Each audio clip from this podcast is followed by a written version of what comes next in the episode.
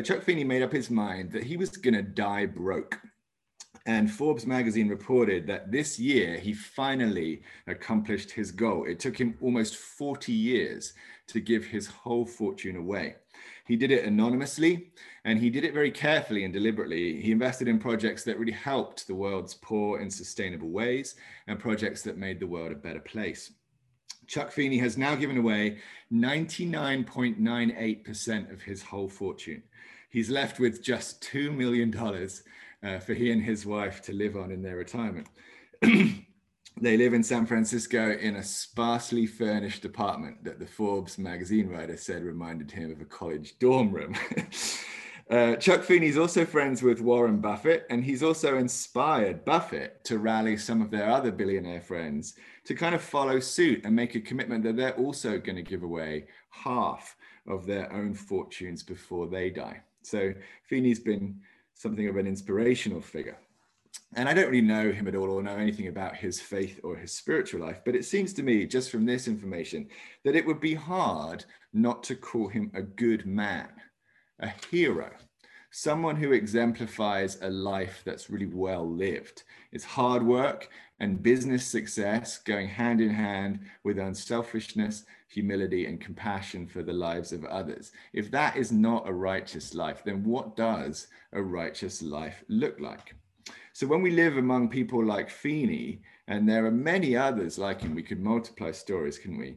How should we understand Paul's statement in Romans chapter 3, verse 10, that no one is righteous? No, not one.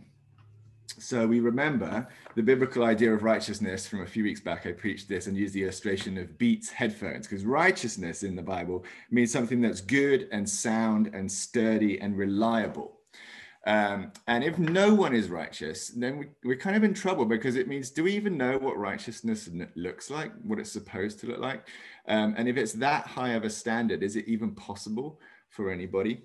Um, so those are some of the troubling questions that this idea raises, and I want to dig into that. So we're really going to focus on the second half of uh, the passage, starting in verse 10 today. There's a lot of good stuff in the first half, but I really want to dig into this idea that no one is righteous because it's so central to the Christian gospel. Can it really be true that no one is like these beat headphones? No one is sturdy and reliable. okay, so the first thing I want to say is that Paul is not saying in this statement that there are no righteous people on earth because in the very next chapter, in chapter four, he's going to talk about Abraham and how Abraham was credited as righteous. And then we also remember that several of the Old Testament saints were called righteous. You read that Noah was a righteous man, um, and Job and Daniel. God calls them righteous men. Uh, Jesus in Matthew 23, when he's talking about Abel, uh, applies the label, he is righteous Abel. Um, so Jesus is happy to call Abel righteous. so when Paul says no one is righteous, he's not saying there have never been any righteous people, that you've never seen one. And we would be in real trouble if that were the case, because we'd have no idea what God wanted, what righteousness looked like. Um, and when we saw good behavior going on that looked righteous, we'd have to second guess whether it really was. Instead, Paul knows that there are righteous people, but only the ones whom God himself makes righteous, right? And that's always been the case in both the Old and New Testaments. So God provides a way for his people to become righteous. But then, of course, it's nothing that we can boast about, just a pure gift of his grace. So I want us to hear again this promise to Israel that Moses gave them in Deuteronomy 6. Moses said, The Lord commanded us to do all these statutes, to fear the Lord our God for our good always. And then he said, And it will be righteousness for us if we are careful to do all this commandment before the Lord our God. So notice that there's a promise built into the law that the law can make people righteous. So Paul's really wrestling here in this passage with. But the first caveat is that when Paul says no one is righteous, he means no one is naturally righteous, and no one can become righteous through their own strength without God's instruction and without God's help. But even so, that's still an alarming thing to say, isn't it? Uh, does it mean then that God's standard of righteousness is a completely unrealistic standard? Um, so the second thing I want to say about righteousness is that God's standard and our standard are not completely different. Um, and this is also very important for us to know. God has a much higher standard than we do for ourselves, but it's not so high that we don't recognize it. So we remember that in Old Testament times, the nations around Israel also had an idea of righteousness, of a righteous person. And their idea of a righteous person was not completely different to Israel's idea. We know from their law codes that they protected and promoted hardworking, honest, considerate, courageous people, while at the same time they punished crooked, lazy, deceitful people. So someone like Chuck Feeney is considered righteous in any culture. a man like Feeney may or may not be a Christian or a God-fearer at all, and people who don't know God might admire him just as much as people who do. We look at the way he spent his life and we say that was a good life. And that's because God's standard is not completely different from our standard. It's much higher because we're so much more glorious than any of us imagine. And on some counts, we do get things muddled and disagree with God. But the point is that when we see righteousness or something that approaches it, we recognize it.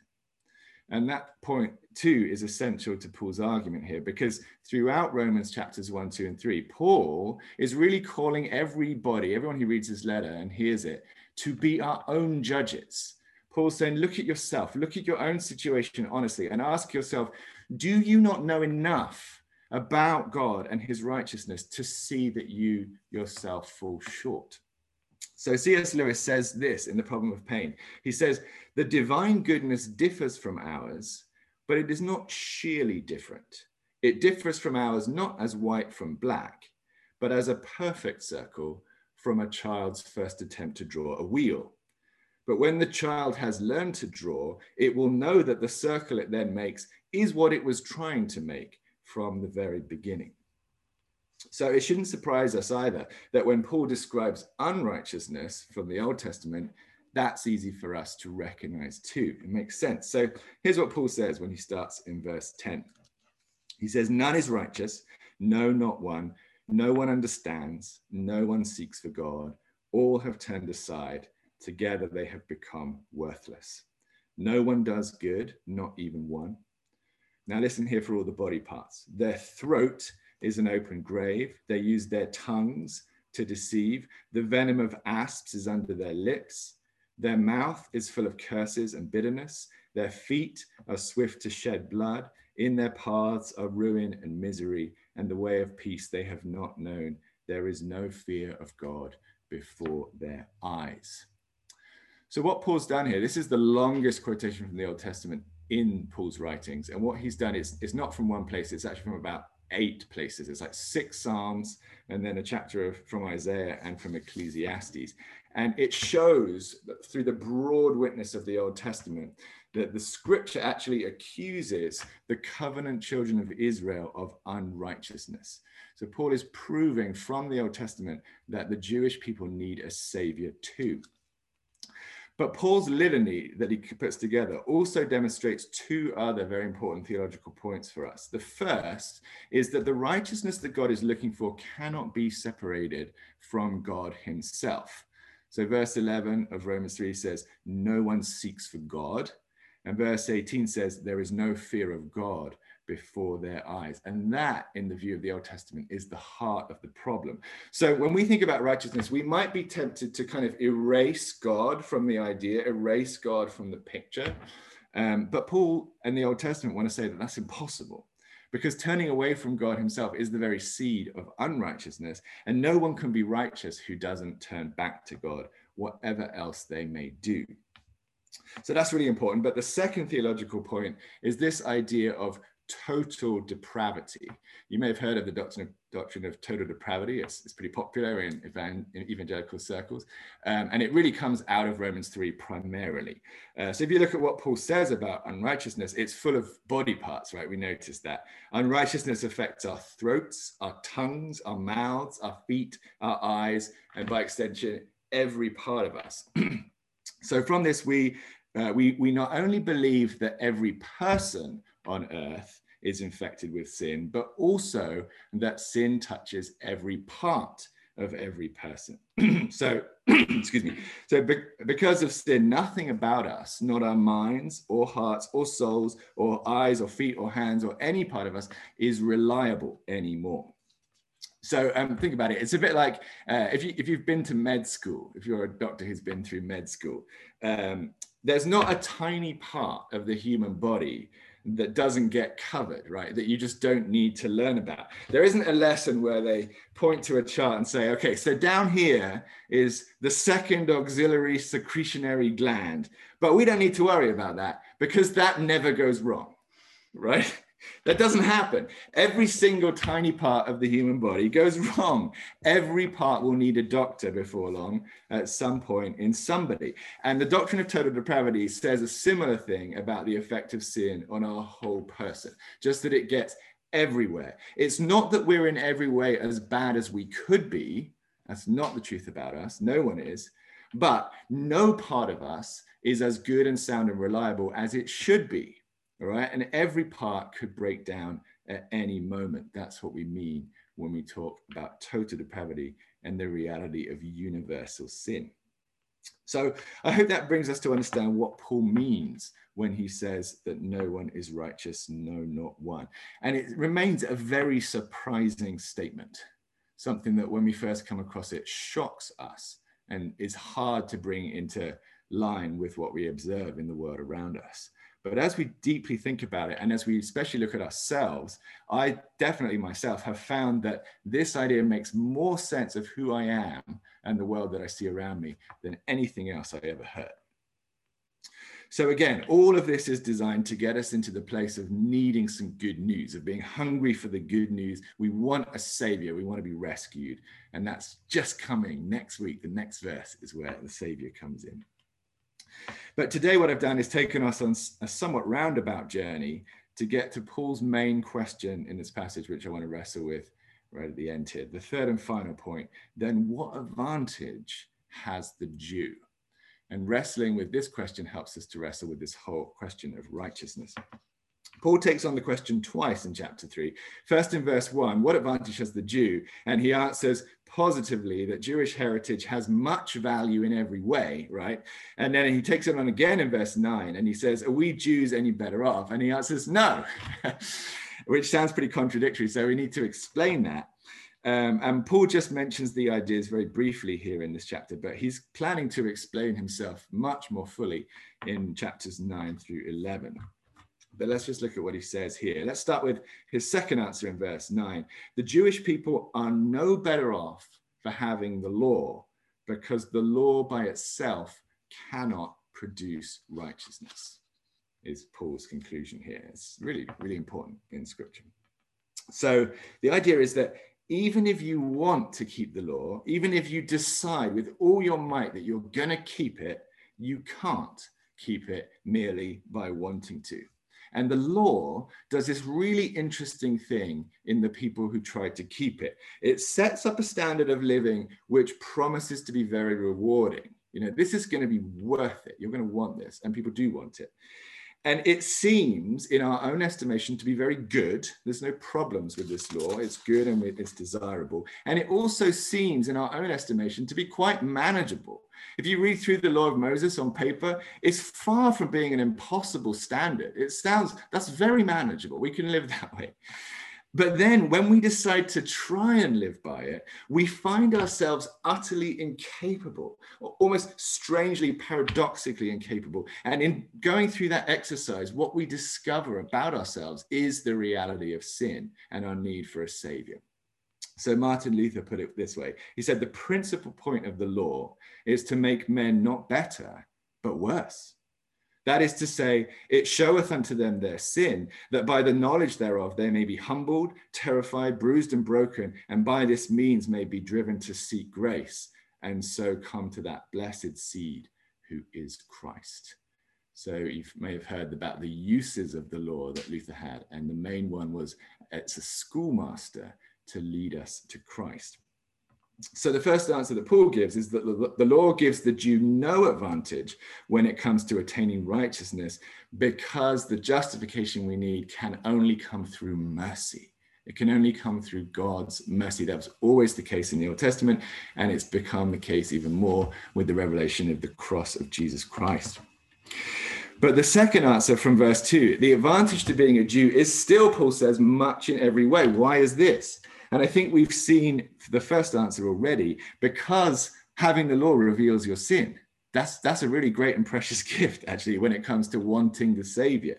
Um, and now, a second big advantage to being a Jew is that they have a centuries long heritage of knowing the true God. They've had a lot more time than the Gentiles to learn to trust God.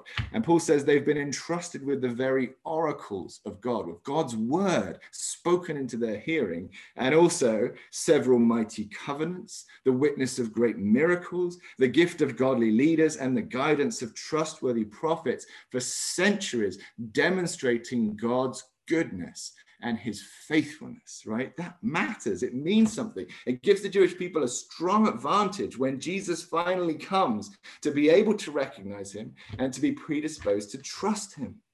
So it's a bit like if a visitor comes in the doors of incarnation when we gather, and I shake his hand on the way out of church. I might wonder how deeply I'm ever going to know that man or how long it's going to take me to trust him. But what a different story it is if that visitor to church is my own dad. And on the way out of church, I shake his hand and I already know him and I already trust him. That's the kind of difference it makes to be Jewish when Jesus comes, according to Paul. And let's also say, Paul mentions here that some were unfaithful in verse 3, but let's also recall that some of them were faithful. We needed the, the witness of the faithful Jewish people to have what we have. So before Jesus even came, the law and covenants of God succeeded in leading many people home to God, people like David and Daniel and Joseph and Job and Ruth and Boaz. And they succeeded more recently with Mary and Joseph and Anna in the temple and Simeon and the 11 Jewish apostles. And where would we be without these people? So while Paul stresses the failure of the law to bring about righteousness because he wants to lead Jews home to Christ, let us, who are mostly Gentiles, praise the Jewish people for what they accomplished on our behalf. They kept the word of God safe for centuries for us to read it. They preserved a covenant people for Jesus to be born into. They learned to trust God, and they produced almost everybody who wrote or is written about in our Bibles. So let us say thank you, children of Abraham, for what you did for us for your courage and your faithfulness and the suffering you bore on our behalf. All right, so we began with Chuck Feeney, who was a very impressive man, and we considered him and philanthropists like him when it comes to Paul's statement that no one is righteous. And as we wrestled with that idea, we learned first that although no one is naturally righteous, God has always put in place a mechanism by which people can be made righteous. Second, the righteousness of God is higher than our own standard, but not completely different from it, so that we recognize it when we see it. And third, that Jewish people have no advantage over Gentiles when it comes to trying to earn their righteousness through the law, because that cannot be done. But they have great advantage when it comes to learning to trust God, which is what really matters. So now, as I close, I want to tease out some practical implications of this idea that no one is righteous. The first one is that however far we progress in our own walk with God, we never forget our own basic unrighteousness. We are not naturally righteous and we are not fully righteous yet. The memory of our unrighteousness is really vital in our Christian life because it keeps us humble, it keeps us on our knees and making forward progress with God, it protects us from anger and judgmentalism, and it helps us to measure out forgiveness to others. We do not overly trust ourselves to make the right decision every time or to always do the right thing. So we follow God and we put in realistic safeguards for ourselves to um, protect the world from our own sin, realizing that we are not righteous. So, keeping in mind our own unrighteousness bears all kinds of good fruit, and forgetting it causes great harm.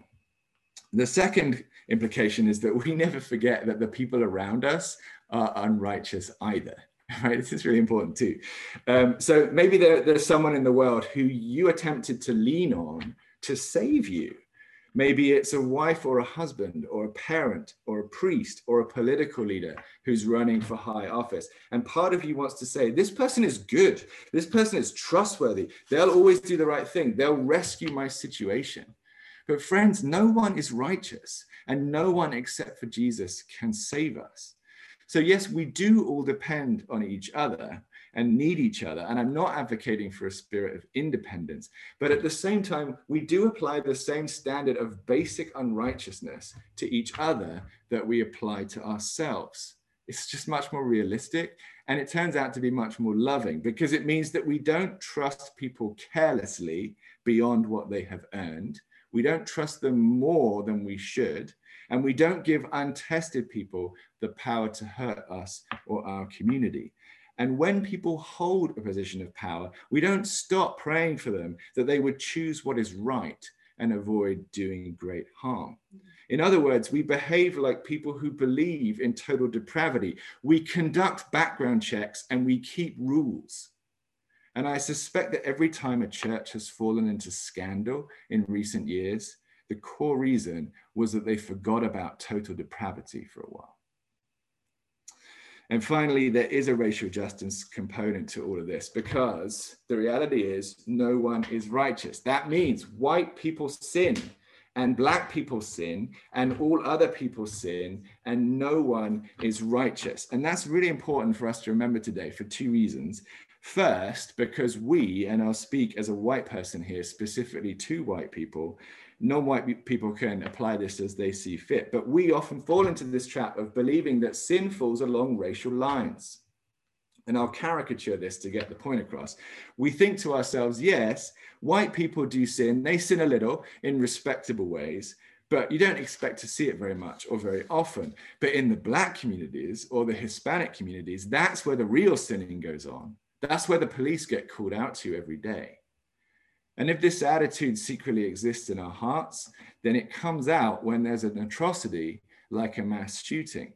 Because in a mass shooting, if the shooter is white, then you see the reaction of the white people. We're shocked. We look for something to make sense of the action, like that the shooter was mentally ill or, or some reason that he was behaving unlike a white person, right?